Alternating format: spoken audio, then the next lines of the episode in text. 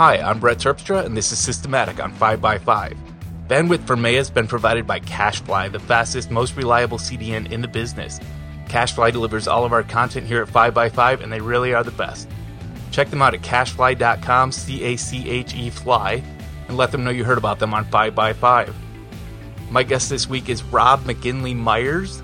He's an English instructor and an independent writer and blogger. How's it going, Rob? Great. So you have an interesting history. Starting uh, your your your career began in radio. Is that correct?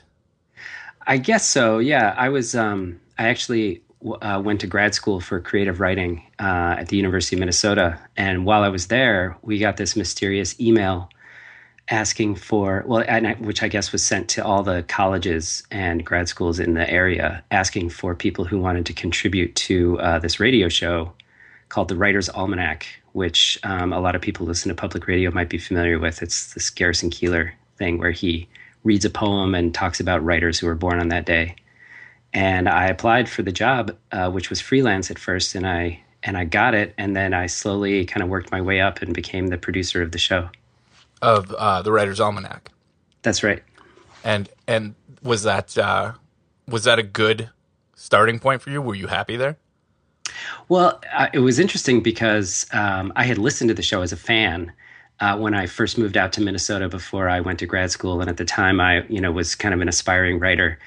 And the stories that he told about writers were always these kind of inspirational stories of, you know, the the guy who had no money and could barely pay his rent, and then finally wrote the masterpiece that made him, you know, uh, famous. And uh, so when I got the job, uh, I was still kind of in that mode of you know wanting to be a, a, professional writer, and I was writing these stories about writers becoming professional writers. So it was this strange uh, synthesis of you know what I wanted and what I was doing. Um, and I, the thing I loved about it was that I found all of these interesting facts about the world, and I was just, uh, you know, I was writing, I was getting paid to write, and it was pretty exciting. Um, but uh, yeah.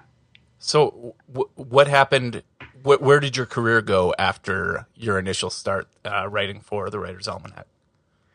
Well, the thing about the show was that I was just writing scripts. So basically, I was doing the exact same thing every week. I would just I would sit down with uh, Garrison, um, who's kind of an interesting character.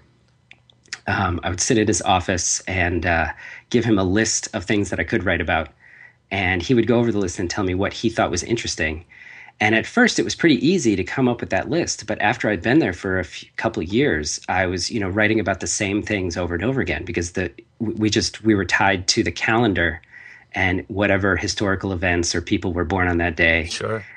And uh, so I had to start coming up with new angles and new, you know, items that we never covered before. And after a while, it started to feel like I was scraping the barrel, and I didn't know what I was going to write about the next time that date came around, and which was kind of stressful. And I also was getting interested in radio as kind of an art form and like making actual sort of documentary radio stories.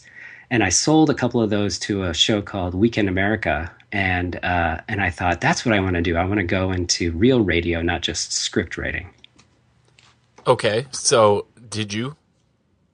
I did. Well, yeah. So I sold these stories to the show Weekend America, and then a job opened up on a different radio show called, which at the time was called Speaking of Faith. Uh, uh, I remember has, that show. Yeah, which has since turned into a show called On Being. Yeah. Um, and they had a job opening, and uh, I applied for that, and I got that job. And I thought it was going to be the perfect job for me because it was kind of going to teach me all the things about radio that I didn't know yet. I mean, I was going to be doing some writing and research, but I was also going to be booking guests and recording audio and editing audio. Wow, um, that's like a jack of all trades job. Exactly. So I thought it was going to be perfect, and then it turned out that it actually was not the perfect job at all. Well, when you're expected to do everything like that, I would think it it generates. I actually should say I know from experience that it generates a lot of anxiety. Yes, yeah. I mean, especially for me because it didn't occur to me at the time but I had sort of set my life up as a person who uh, wanted to focus on one project at a time and just really go deep on that project. I mean, I, kept, I went to a college, uh, Colorado College, where you only take one class at a time. and you just do that one class for three and a half weeks and then you go on to your next class. Wow, that would be nice. Yeah, which was perfect for me. And then uh, my job at Writer's Almanac, I just was, you know, writing. That's all I had to do. And then moving over to this other job, I was excited to learn stuff. But at the same time, I'd never really built up kind of multitasking muscles uh, that you need to be in that sort of position. Um, and it was kind of a baptism by fire. I mean, uh, keeping that many balls in the air was just something I'd never learned how to do. And so it was incredibly difficult. Do you think, uh, uh, kind of as an aside, do you think that putting a person in that position is uh, ultimately productive enough to make it less expensive than hiring multiple people to do the job? Well, I mean, I think there are people who can do that kind of position. But what's interesting is I think the kind of person who's good at that sort of thing tends not to be someone who's high on kind of like a creativity scale. I've heard this from um, people who like study psychology that when someone scores pretty high on, you know, when they do certain personality tests, if somebody scores pretty high in creativity, they tend not to score very high on uh, kind of being detail oriented. Those two things tend to be the opposite, you know? Yeah, yeah. And I was going into that job as someone who'd proven that I ha- was very creative because I'd, you know, been successful with Garrison Keillor for so long. But I did not have those detail oriented skills. And so they actually were hiring the wrong person. Um, that what they needed to hire was someone who was highly detail oriented. Uh, and what they got was someone who was highly creative. And it was just not a very, a very good match. Okay. So what what were the biggest sources of anxiety for you then and even even now? Well, yeah. So it was interesting. Um, not not being detail oriented, there were there were a couple aspects of the job that uh, I I found incredibly uh, stressful, and one of them was email. Um, we were in this office environment where we often communicated by email, even though we all sat within about ten yards of each other. And the the messages being communicated between staff members were often hard to read. Like sometimes the boss would be unhappy about something and so she would send an email to everybody about the thing that she was unhappy about. Um, and so that would sort of like filter down into all of our subconscious you know that she wasn't happy and then uh, we were also dealing with listener email and uh, eh, for anybody who's i mean you probably have this experience uh, oh, yes. you know, getting listener email. But we would get a combination of, you know, people writing to us saying that like our show had changed their life. And um, you know they they were on the verge of suicide practically, and we had kind of turned their life around. And then at the same time, we'd get emails from people who were just furious at us about you know some the fact that we'd said that you know people from uh, you know, Muslim religions are good. You know, like people would be super angry at us, or even just little factual errors. I mean, people who listen to public radio are obsessed with facts, and they were constantly writing in with corrections. And I, my job was to go through listener email and figure out which ones are worth responding to, and in what ways are they worth responding to, and which ones can I respond to, and which ones do I need to forward to my boss to respond to. And that part of my job was supposed to be this kind of minor element of my job. But it turned out that it was because I left my email open all day and because I was sort of expected to do that, it was like these these constant little interruptions of my thought process. And interruptions that weren't just, you know, like, oh, I don't need to worry about that, but like sometimes incredibly difficult things to think about, you know, this incredible anger coming at me. And then also sometimes um, you know, after I'd worked on a show and I was responsible for doing the fact checking, uh, those corrections coming in were corrections of me, you know, things that sure. I maybe should have caught. And so, like, every time a show would come out, I would start to feel like, oh God, or, you know, did I make some mistake? Are, is there going to be an army of people kind of uh, f- riding on their horses towards me over the internet to tell me all the th- mistakes that I made? And uh, over time, that that stress just kind of accumulated and accumulated to the point where um, I was constantly sort of worried about what was going to be in my inbox. It was like this uh, this thing that I didn't want to open, even though it was my job to open, um, because I didn't know what kind of uh, bombs were going to be in sure. there. So if you think offending Muslims is bad, you should try redesigning a blog like Engadget sometime. um, but uh, but did you did you uh, then or now did you develop a, a, thick skin toward email, or did you find a way to uh, relieve some of that anxiety related to the content of the emails? I didn't. When I was working there, I never quite figured it out. Um, I, uh, I mean, basically, what happened while I was there. I mean, I worked there for about a year and a half, and it was also during that time that the economy was crashing. This was 2007, 2008, uh, 2009.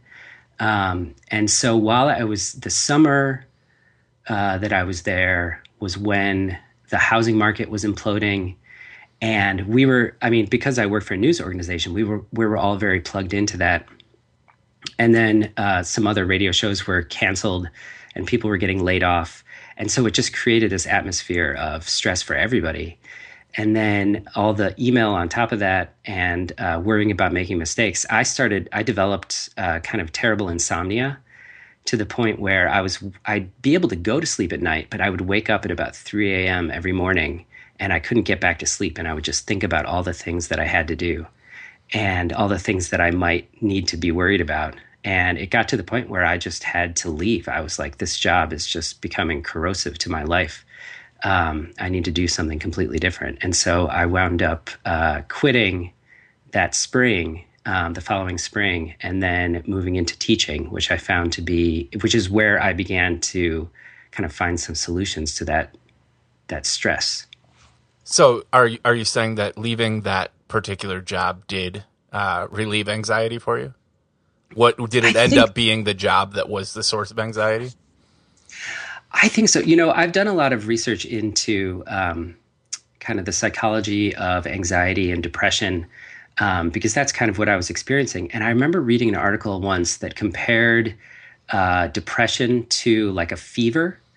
Uh, and it said that uh, when when you get a fever, often what it is is that your body is trying to rid yourself of some sort of disease, some sort of germ that's infected you. Right. And so it raises the temperature, which kills the germ, right? And that uh, th- this person was comparing depression to uh, it's like your body is shutting down everything in your life to so that you can focus on this one thing and the one thing is the thing that needs to change you know there's something in your life that needs to change and uh, you're not going to be able to focus on anything until you change that one thing. And so when I read that, I thought, oh, you know, like maybe maybe it was just the job, like because once I changed the job, I felt a hundred times better. But I also think if I had had some of the tools that I have now, I would have been able to manage that job a lot better. I just didn't have the tools or the skills to kind of uh, take control of everything that felt out of control in my life at that point.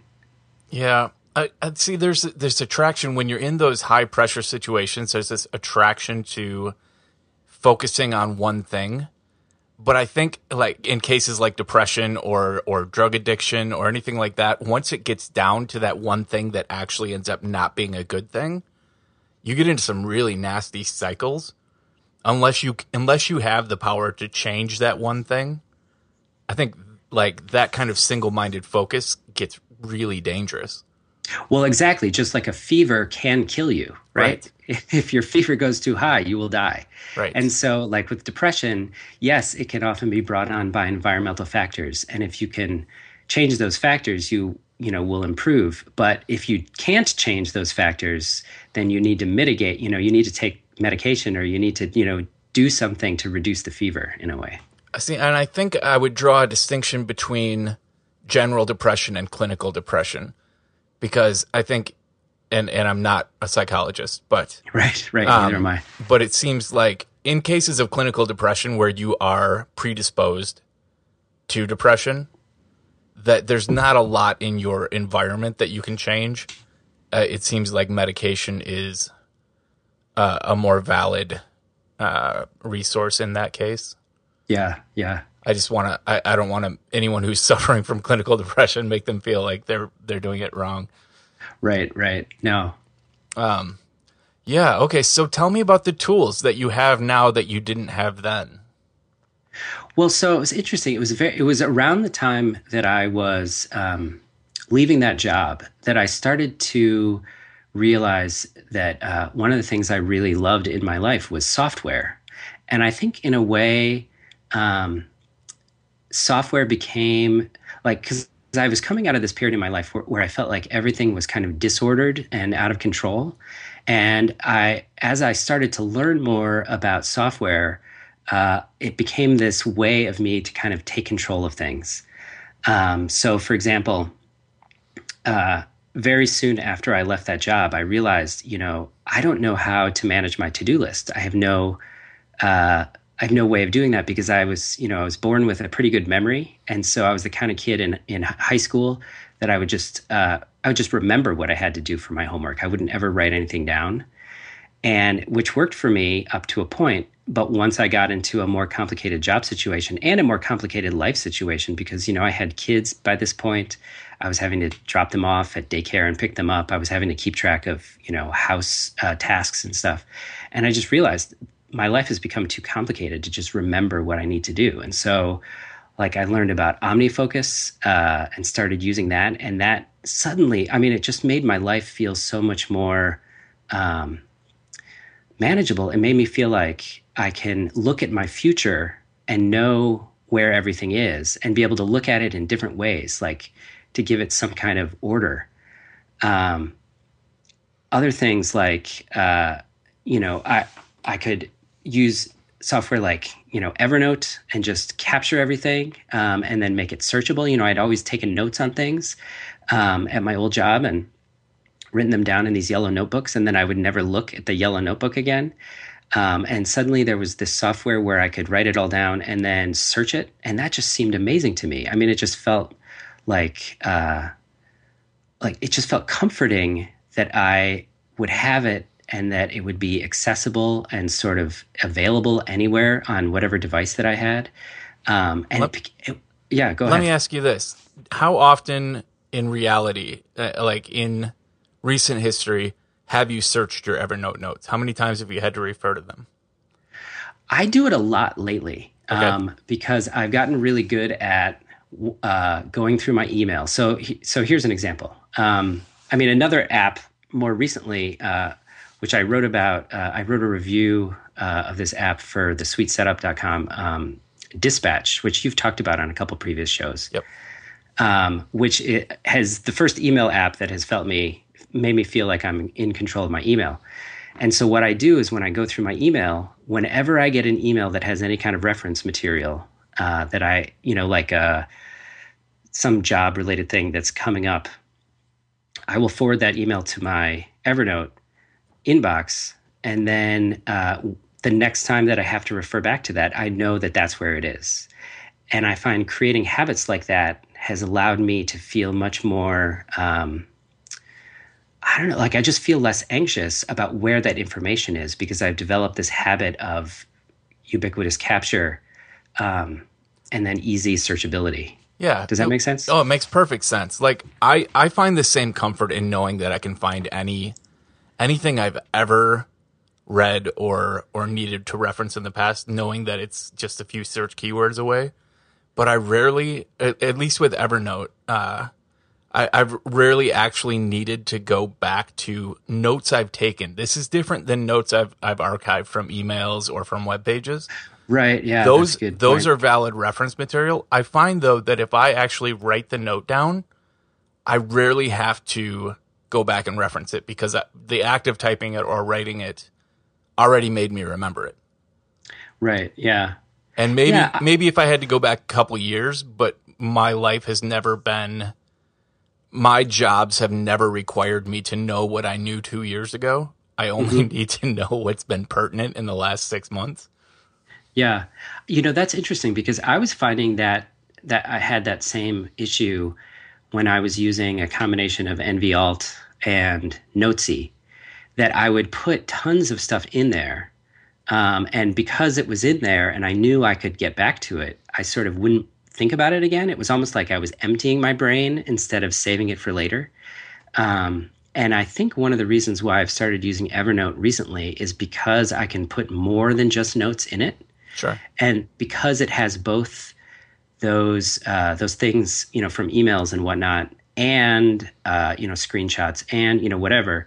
Because it can be more of an everything box, I find that more like I'm more likely to use it. Whereas with uh, Notesy, I would take notes and then I wouldn't look at them because it felt like it like I was extracting it from my brain rather than, you know, keeping it for reference. Well, and I think that comes down to the two different types too. Like there's the notes you take in the moment. And most of the time, I think you, you probably follow the same system. If you're taking a note in the moment that's an action item that you do need to act on in the future, that's going into OmniFocus. Right? Right. Not necessarily right. into notes. So then you have notes that are about things in the present that you want to remember but don't have to reference. And then you have, say, a web page you came across or an email you received that you know you're going to need to reference in the future. Right. And being able to archive those things and being able to quickly call them back up at the point that you do need them. And the easy thing about that is at the time that you know you're going to need it, you know why you're going to need it. So you can right. tag it, you can title it, you can file it in a notebook that makes sense for easy retrieval. The problem is, like, I got into, I was archiving every web page that I was interested in, and that's how I that's how I actually managed to overload Evernote. Um, just because I, I this was back before I had full faith that the internet would be permanent, right? Because uh, there was a time, and I think it was more frequent back then than it is now, that pages would just disappear. You'd go back to something, and it would suddenly be a 404. And yeah, it still happens, but not not at the frequency it was in like 05, 06. Um, and I was just I was just grabbing instead of bookmarking, I would actually grab the entire web page, usually as a PDF. And it would get to be such a huge pile that even if I wanted to find it, once it had been long enough that I couldn't remember the title of the post or who the email was from, it would it, it would essentially be gone because I would spend too much time digging and and it would be easier just to figure it out all over again. Yeah, I don't know if well, you ever ran I, into that, but the, I, the thing that I do lately is um, I I use pin, Pinboard, which I assume you're you're a Pinboard user. That that was my solution as well. I started yeah. I started more intelligently uh, uh, bookmarking in Pinboard, and then I paid for the full archive in Pinboard, so that if a page did disappear, I would always be able to still get it. But I didn't have to think about it as much, and the search was better, and the tagging was better for me. And yeah, Pinboard has been the ultimate solution in the in the area of saving the web. Yeah, I, I keep meaning to pay for the full archive. I know I will use it, um, but somehow I just keep not getting around to doing that. Honestly, I've uh, used it like twice in the last two years, but it's the comfort that we were talking about before, knowing that it is there. Yeah, yeah.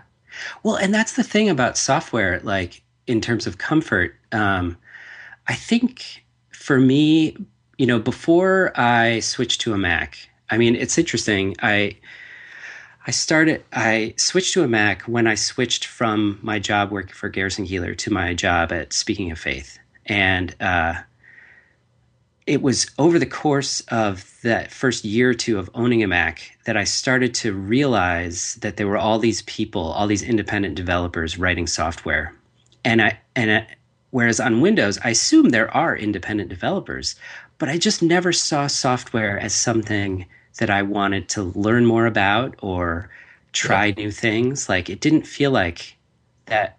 Like it felt like software was something imposed on me by my job. Right. You know. Here. Yeah. And then when I started using all this indie Mac software, it felt like software was almost like an like an artisanal like art form or something. Um, and instead of software feeling imposed on me, it was like software could enable me to do new things. Um, and I just, and all the little ways in which I could, I mean, the first example of this that I remember was very soon after I started at that, uh, speaking of faith job, uh, one of my coworkers told me about Scrivener. Um, and I'd never heard of Scrivener. This was in 2007, I think. And he was like, oh, yeah, it's this really cool, you know, I'm using it to write a book and so I checked it out, and I started. It's actually is I I think I bought it at the time, but I didn't learn how to use it. And then as soon as I quit my job, uh, and I had a few months off before I went into teaching, I started writing my first novel, um, which I'd written fiction in grad school, and I'd always found writing fiction to be anxiety provoking because I would I'd write something and then I'd think is that good enough? Maybe I should go back and revise it. Like I was constantly editing as I was writing and never really getting anywhere. And when I used Scrivener and the way that you could break a piece of writing up into all these little pieces and then rearrange them and look at them kind of from the overview to like the microscopic view I just found that I could I could break it off into all these tiny little pieces and it became so much more manageable. Um, and that's the thing like that I've discovered about software in the last several years and why I started writing about it is that it I mean it just feels like we're at this moment where software is enabling all people to do all these amazing things. And not only enabling it but making the spaces where you create stuff feel um, like places you want to be because it's so it's so much more like I'm not a very organized person but in software I can be organized does well, that make sense? Oh, absolutely. I, I think there was a point where if you really wanted to get into one of these spaces, you would find a way. But modern software, and especially in the Mac community, has enabled people, or it has actually attracted people to spaces where they might not have gone to the trouble to enter before. Exactly. Uh, at what point did you find out Scrivener was made by just one guy?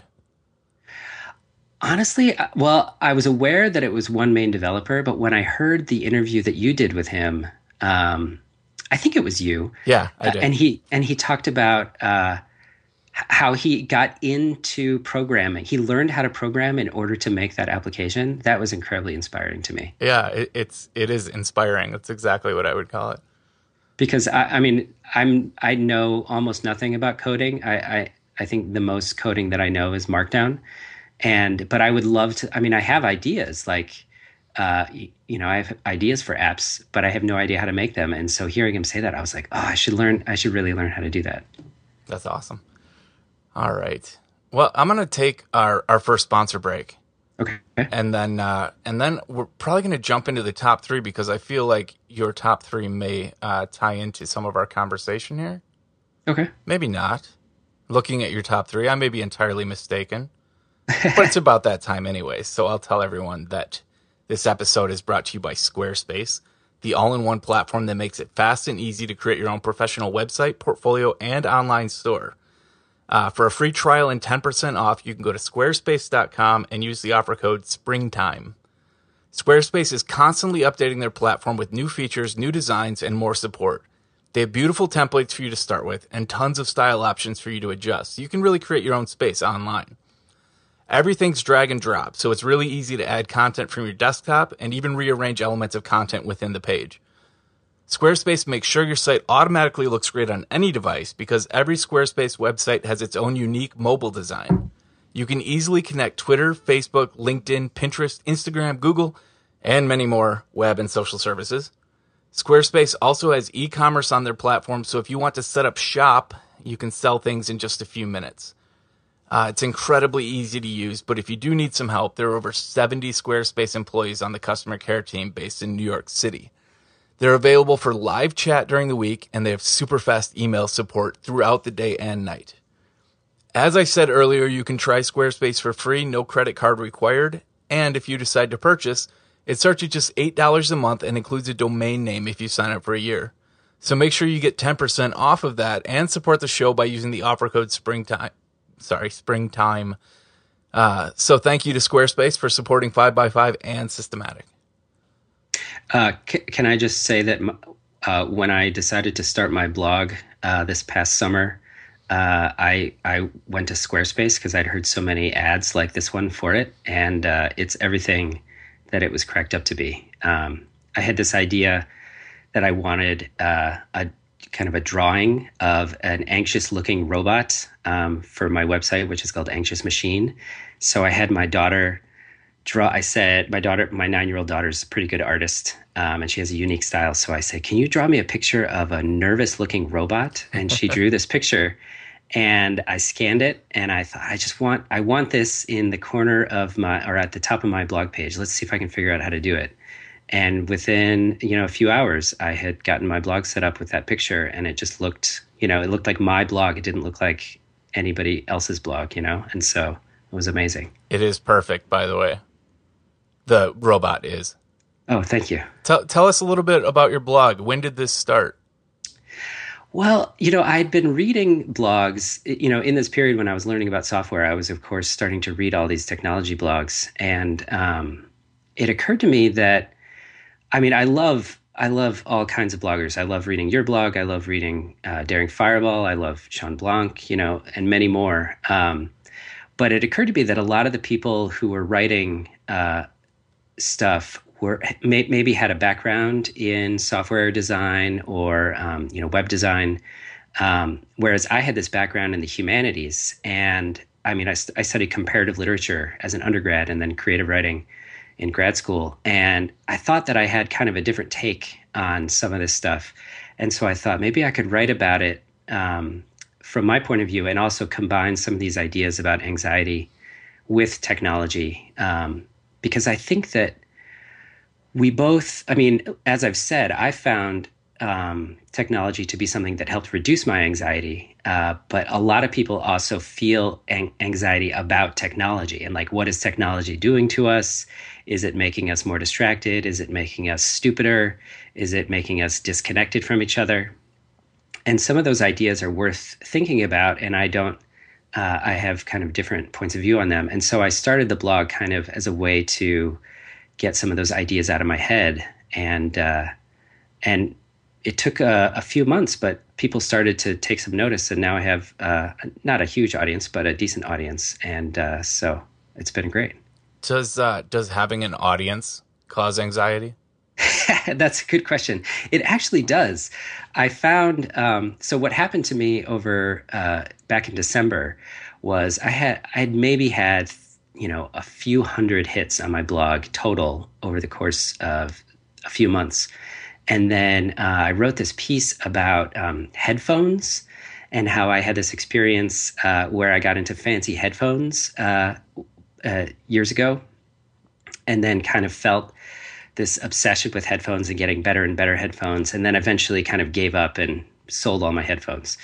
And so I wrote a piece about this, and for some reason it touched a nerve. And uh, Jason Kottke linked to it um, on kottke.org, and I suddenly had twelve thousand people come to my blog in you know twelve hours, and and then I was I was like, you know, this is so exciting. But then at every time I wrote another blog post, it was like, is this going to happen again? And if it's not going to happen again, why is it not happening? And I felt this weird stress, like uh, I have to, I have to keep up with this, you know, like I have to uh, capitalize on this somehow.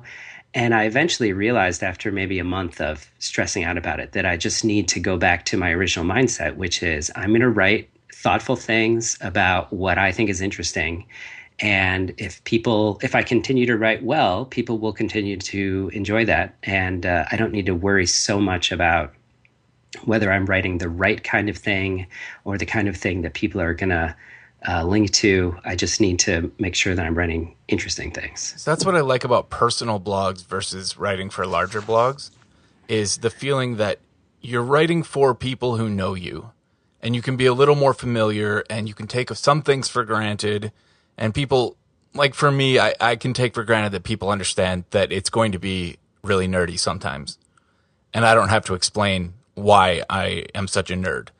But then a post will get linked by like Hacker News or or Fireballed or whatever, and and all of a sudden I have this extra audience that doesn't know me, and they're reading what I wrote in a familiar voice, as if it was designed to be read from the ground up. And that's where I shoot myself in the foot a lot. But anytime I post on like the unofficial Apple weblog, for example, uh, or Macworld, like I find myself, it takes me three times as long to write the piece because yeah. I'm fact checking every sentence.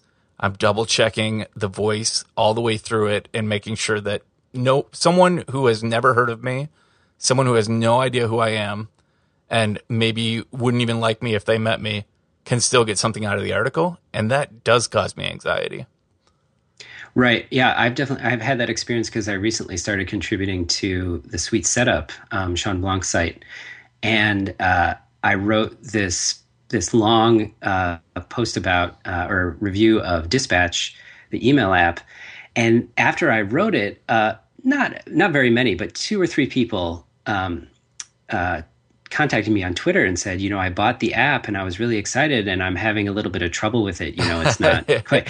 And I, I felt tremendously guilty. Like, oh no, what have I done? You know, I'm, I persuaded this person to buy an app, an app and they're not having a hundred percent success with it. And, and then I realized I had to, you know, let that go. Right, because the rest of the people who might have had problems with it did the right thing and contacted the developer instead of the person who wrote about it.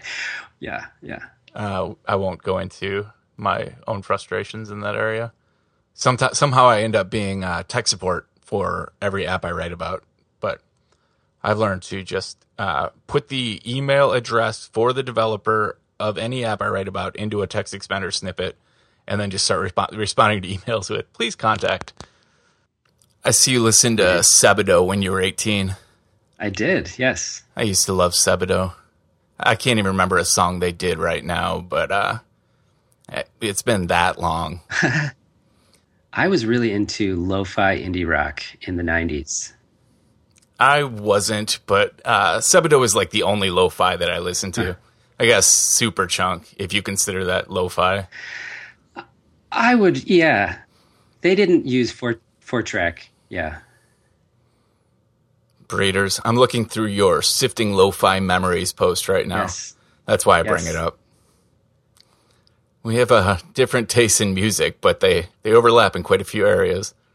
I don't know what you're into these days, but oh, you know, it's interesting. My my music listening uh, has kind of forked into different directions because um, I have the music that I listen to when I work.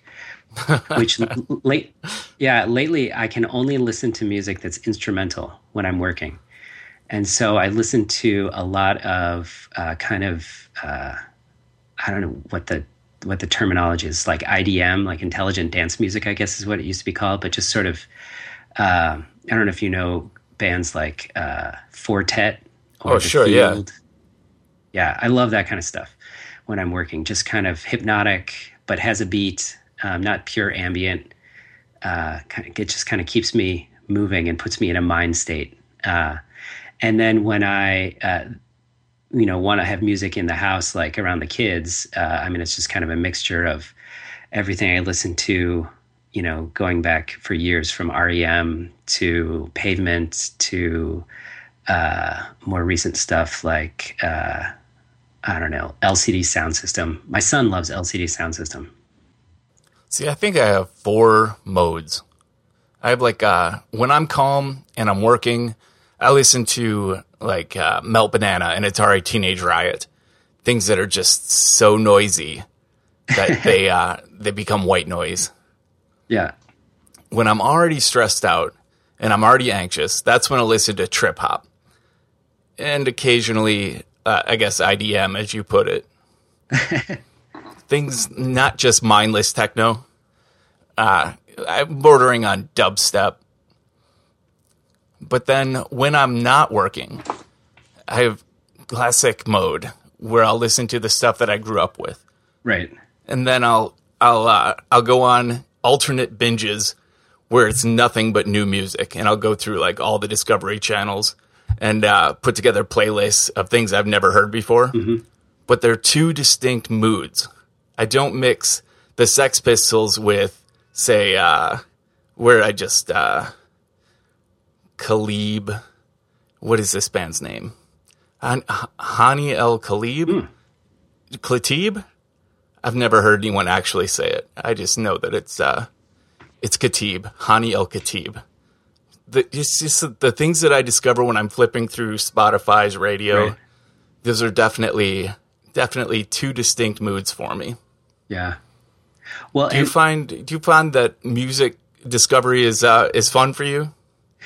You know, it's interesting. Um, I I've never gotten into the streaming services like Spotify or Rdio or Beats the Beats Music. Um, I've tried each of them like once or twice, and I find that they don't work for me because I'm such a control freak about my music. Um, I want to. It's not so much about owning the music as being able to very finely calibrate what I'm going to be listening to. See, which is that, that's the thing about Spotify, though. It's a very playlist oriented. You yeah. can use Discovery, but it's not Pandora. Uh-huh. It's not like it tells you what's next. All the music that I listen to in Spotify is very uh, based on hand constructed playlists.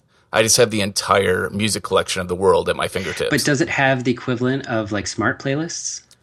Uh, not so much. Yeah, because I.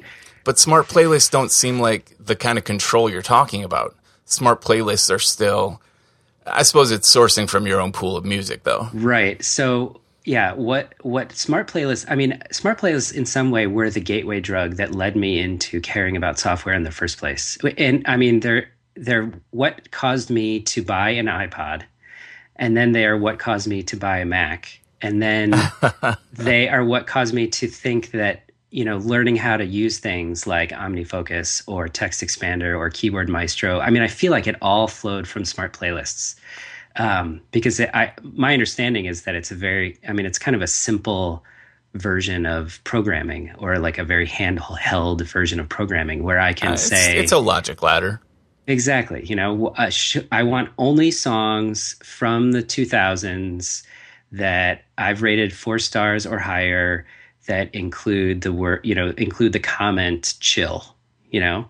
I love being able to create something like that and then have it be random, but also finally like from a very small group of things to be I don't know. I just like that combination. No, that makes sense. I get it. I I just uh I like to hear new music more often than uh I guess the mood to uh, hear new music strikes me more often than the mood to hear my classic, right? My own version of classics. Well, and and and I'm I'm sort of blessed by I I live in a city where the public libraries are incredibly good and they get incredibly good music selection, and so I get a lot of my music from the public library. But you have to leave your house for that. I guess that's true.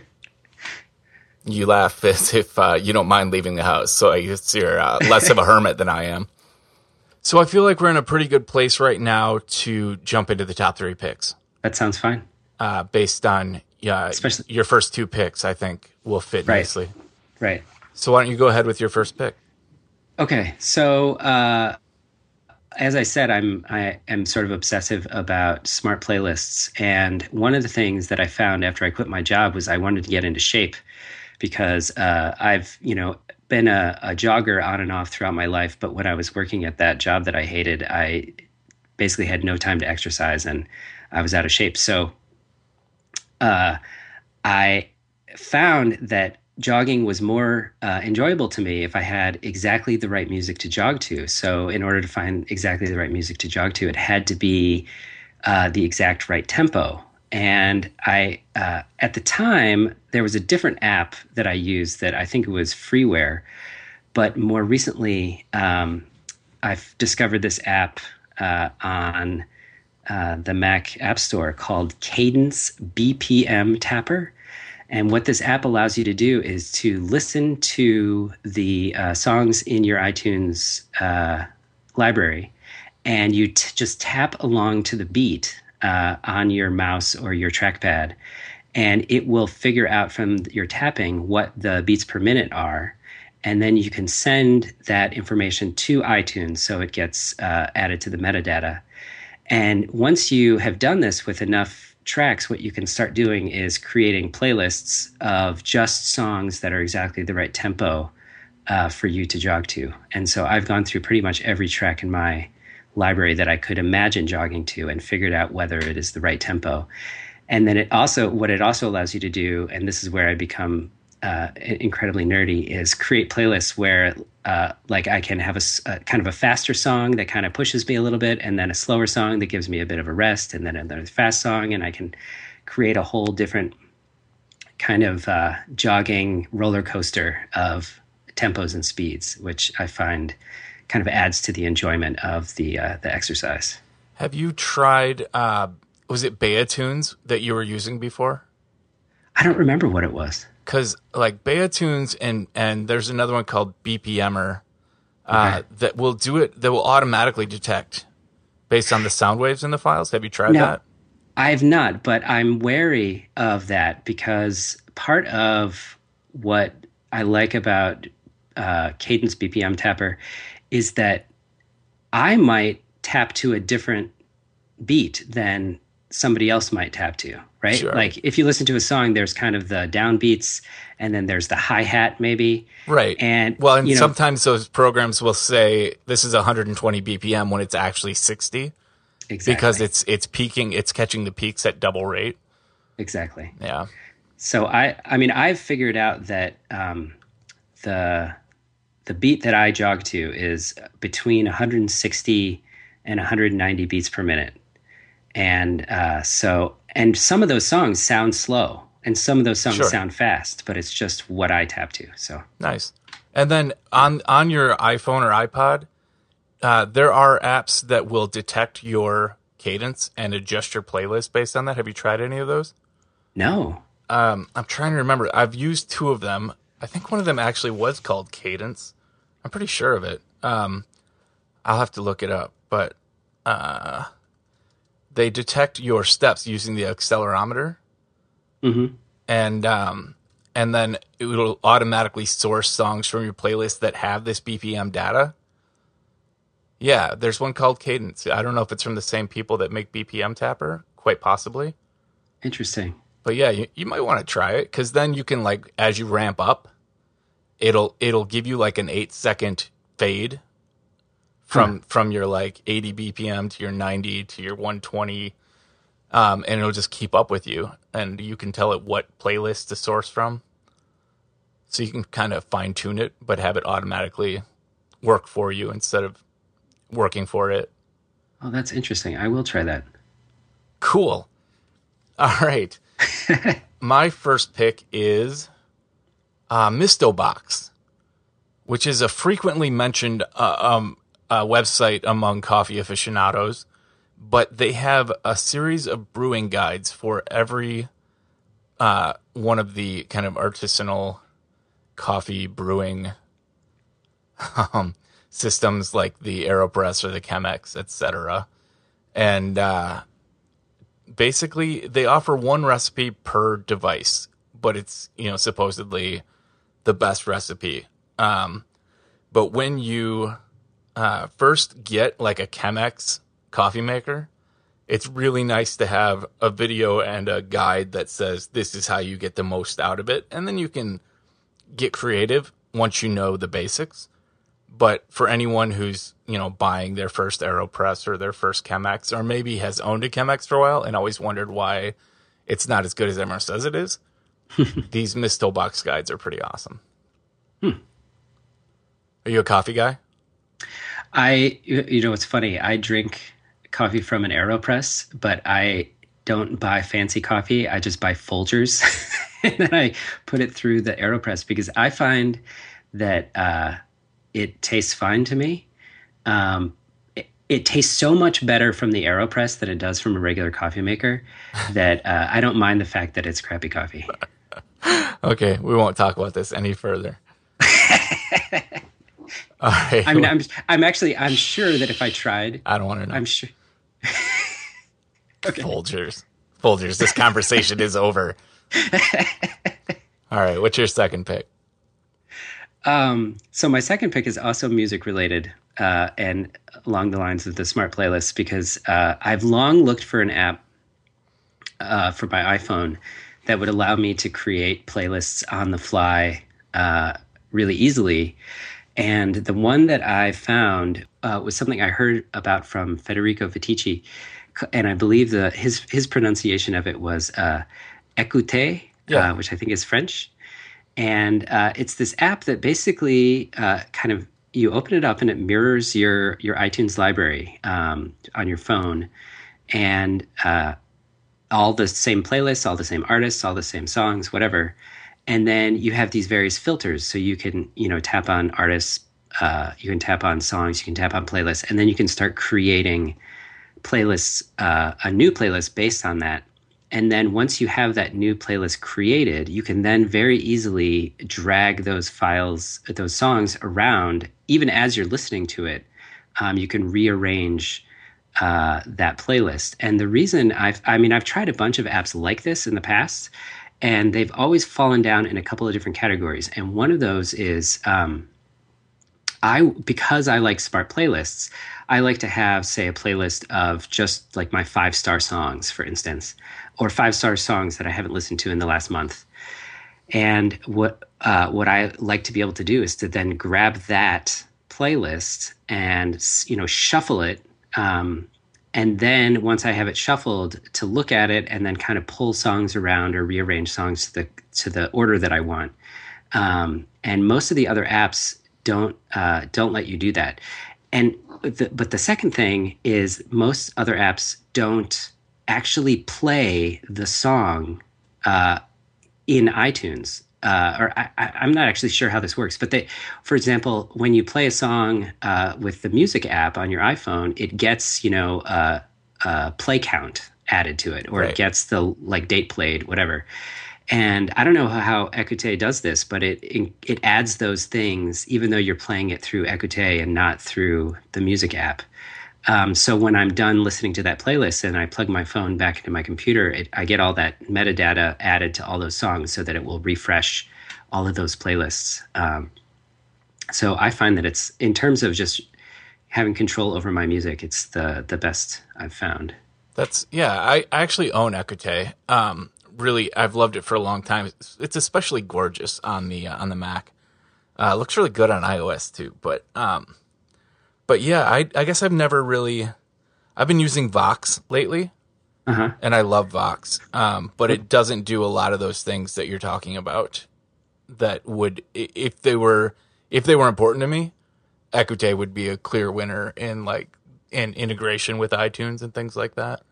Yeah, there's another app on the iPad called Couch Player, I think. Yeah. Um, which does a similar thing, um, but the one thing it doesn't do is if you're listening to a playlist and you shuffle it, it doesn't show you how it's shuffled. Whereas Écouté, when you shuffle a playlist, you then get to see, well, what is my what is actually going to be played next now? You know, right? Um, so things like that. I, I, maybe I should have been a DJ, or I was a DJ in a past life or something. But all right, I want, I want to be in charge. Yeah, I have that problem, but I've I've I've learned over time that uh, forcing my musical taste on other people is a, generally bad idea. my personal music tastes do not; uh, they rarely go over well. not fit for public consumption. Exactly, exactly. Uh, I used to show up at like house parties with a pile of CDs in my backpack and be like, yeah, "I'll take over now." And after everyone looks at me in horror for like 20 minutes, I'm like, "No, you can go back to your, you know, radio station, whatever you had." Um, all right. My second pick is actually not far off here. It's uh, it's called MiniTube, and it lets you do a search, and you can refine with search criteria, and much like uh, Smart Playlist, uh, but for YouTube, and it will give you a continuous stream of YouTube videos. Uh, which, if you are like me and you tend to go down the related video rabbit hole on occasion. Um, this automates that and completely enables you to get lost in just random, not entirely random, but curated to an extent, uh, YouTube videos, uh, just just one after another, and you can refine the search as you go and say, uh, no, I need to exclude, you know, this type of, uh, what are those? When you when you start going down pop music videos and they start including related videos that are crazy people trying to show you how every pop star is a devil worshiper. Have you ever seen these videos? No. They're insane. They'll like backmask and then re-backmask and, and uh, the lyrics and then be like, "Did you hear that? Did you hear? That? They said hail Satan." But it'll be like a, a Katy Perry song, and it's just ridiculous. But that's hilarious. It is hilarious. And then I find myself going down those rabbit holes, and I wish I hadn't. After I get through seven or eight, like how David Bowie, you know, well, sacrifices children, things like that. Uh, I just I wish I had my hour back. But see, there's another there's another app called Play Plus for Mac uh, that is also uh, really great for as like a YouTube interface. But the difference here is the uh, the constant the the playlist where you can actually create like a stream of videos that play one after another instead of just having an interface for the website, and that's what I like about MiniTube. Hmm. So there. See, I feel like there needs to be. I mean, Devour is kind of a a, a video uh, curator, right, from yeah. YouTube. Um, but I feel like there needs to be more stuff like that, where based on whatever niche uh, type of video you like to watch, like they they would find the best videos of you know blank or the best. Uh, I don't know, like maybe maybe YouTube already tries to do that, and I just don't use it enough to know. But um, I often feel like there's people find these great videos, but I wish there was a place where I could go where it was just great videos based on categories. Yeah. Yeah, and well, I mean, Vivo, I think. I think it was Vivo I was on. I was impressed with their categorization, but you're still dealing with users adding their own metadata. Right. So you don't it's not a curated list. But yeah. Anyway, anyway. tell me tell me about your third pick. Okay, so uh, I've heard I for a long time I had heard a lot of people um, praising the uh, Logitech Easy Switch keyboard as uh, one of the best wireless keyboards uh, for the iPad because it, it, well and I guess for other devices as well because what it uh, I mean you're familiar with it I think people have talked about it on your show before. Yeah, it was a true? pick one time. Yeah. Yeah. Um, because you can easy easily switch, hence the name, uh, between different devices, and it's an illuminated keyboard. And my, I, in my opinion, the best feature of it is that uh, you can switch it on and off. So unlike the Apple Bluetooth keyboard, you're never unsure about whether or not it's on, right? So I wanted to try that, but I had an origami workstation, which I think has maybe also been a pick on your show. I don't know but Shawn Blanc recently wrote about it for the Sweet Setup as his favorite um, keyboard solution for the iPad because it allows you to uh, prop up the iPad and use the keyboard at the same time in this nice uh, folding sort of contraption. The problem is that I wanted to use both. I wanted to use the origami workstation and the uh, the Logitech Easy Switch but you technically can't because the origami workstation is designed to have the apple bluetooth keyboard snap into it. It has this piece of plastic that's designed for the uh, the apple bluetooth keyboard to snap right into it. And so i decided that i was going to throw caution to the wind and uh, i got a knife and i cut that piece of plastic off of the origami workstation and i bought myself some industrial strength velcro and I uh, put Velcro on the bottom of the uh, the origami workstation and the bottom of the uh, Easy Switch keyboard, and I think it is the best keyboard uh, combination that I've I could imagine for the iPad. And so my pick is uh, industrial strength Velcro, which not only solves solved this problem for me, but also I've since used it for other things like sticking my iPhone to my car dashboard and uh, and other uh, things like that. So I highly re- recommend using Velcro whenever possible. Velcro fell out of favor for a while in like this early decade. Yeah. Uh, but it seems to be making a comeback, judging by like if you walk around DSW for a while, the number of Velcro shoes that are now available. Mm. It seems like people finally realize, you know, this hook and pile thing is actually a really good idea. It does wear out. Have you have you had problems with the the pile part wearing out? Um, in the past, uh, I've I've noticed that, and actually, what I found was the um, the origami workstation that I had, the Velcro had started to wear out, and so I replaced pretty much all of it. I just took that same knife and I cut all the Velcro off of it, and I put all new Velcro on, um, and it's working great. But I, I assume you know it might eventually wear out, and then I'll just replace it again. That is, that some, is some, serious, serious accessory, accessory hacking, hacking, you're doing, doing there. Yeah, yeah. I like it. I like it. I like it. So All it's three So it's three picks, top picks, but your ultimate ultimate one pick is is uh, Velcro. Velcro. Yes. Industrial strength. Industrial strength Velcro. Exactly. Velcro. Nice. All right. Well, my last pick. All right. is Well, my last pretty pick is pretty nerdy. It's it's, It's called, called, Context. Context, and it's for Mac, and it's a it's a window switcher that offers you four different ways to quickly switch between not just applications but windows. Uh, first, you get like a, a hovering dock at the edge of your screen, and you can uh, click on any window to jump directly to it. Uh, but you also get a replacement for Command Tab, uh, like the regular application switcher, that lets you uh, switch between any applications and any windows of each application. And uh, you can also uh, use numbers to immediately jump to like your first nine open apps, and then you can use two digit numbers, and it groups all the applications and windows together into different uh, different sections, each with like two or a three or a four prefix. Um, and then you can also type uh, type ahead search. So you bring up the the switcher and you just start typing the name of a window or an application, and it will select that, and you hit enter and switch directly to it, and it's way faster than uh, Command Tab Tab Tab Tab Tab and Command Shift Tab to get between applications. that sounds awesome. It is pretty cool. Um, I've been I've been playing with Witch uh, yeah, wow, which is which is another, another great one. I love instead Witch. of Command Tab. Yeah, but that I, I like the the sound of sound of that. What I have found, uh, I mean, this kind of ties back into software and anxiety, but I I think one of the main reasons that I've found software so amazing um, over the past several years is because it's taught me how to uh, it's it's taught me how to do things with it that I, like I'm the one creating that thing.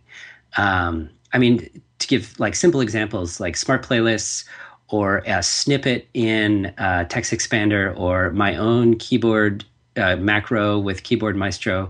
I mean, these apps that allow you to, I mean, kind of do simple programming tasks um, for a non-programmer. It just feels. I mean, I've for so long I felt like computers were this sort of mysterious thing that I had to use for my job, and to feel like I can kind of write my own software with some of these apps or something like Hazel, it just it makes computers feel so much more approachable and powerful. I mean, it feels like you have a superpower. Um, and a lot of those apps are not possible through the Mac App Store because of sandboxing. And I just think that that creates a kind of user who, instead of being enabled to kind of influence what they can do, they just have to do what the apps will let them do. Right.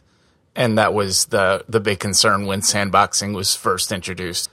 Okay, so uh, our second sponsor today is HostGator, uh, offering Linux VPS hosting that can be customized to match your needs and upgraded at any time. Fully managed with 24 7 support year round. They offer one click install of whatever compatible software you need, and the servers are scalable, so adding new resources is easy. Visit HostGator.com and use the code Dan sent me for a whopping 50% off of all VPS hosting. All right. So you can be found on Twitter at Rob McMyers, the M Y E R S, and uh, and at your blog, which is, by the way, an excellent blog. Everyone should read it. Oh, thank you. And that is at uh, anxiousmachine.com. Is there anywhere else you'd like people to? Uh, I'll link a couple of your reviews from the Sweet Setup. Okay. Is there anywhere else you want to mention? Nope, that's it. Well, thanks for being here. Thanks so much for having me. This was fun. Yeah. I feel less anxious now. Well, I realized I forgot to ask you if you have been feeling much anxiety since you quit your job. I would say more uh, fear. I guess fear is the same thing as anxiety. Yeah. Um, And not, not so much, though. Partly it's balanced out by the fact that my schedule is so relaxed right now. I can do whatever I want to. Yeah. My moments of anxiety are washed washed out uh, by this relaxing schedule. I won't say my pace is relaxing, but my uh, my structure and schedule is very. It just flows, and that alleviates a lot of the anxiety. I might drown, but I can just float along doing what I do until I take in too much water. Well, I found that the the best antidote for anxiety for me is doing creative things that I care about. And, and that's that, like all I do. There you go. nice. All right. All right. I am Brett Terpstra. I'm at uh, TT Scoff everywhere, and you can find me at brettterpstra.com. Feel free to leave feedback through the 5by5 contact form. And of course, the audio drop is still open. Uh, slash audio drop. And you can leave a two to five minute uh, introduction of yourself and uh, kind of an audition for Systematic. So that's uh, episode 95 with Rob McGinley Myers. Thanks again, Rob. Thank you and we'll see everybody in a week. Thanks for listening.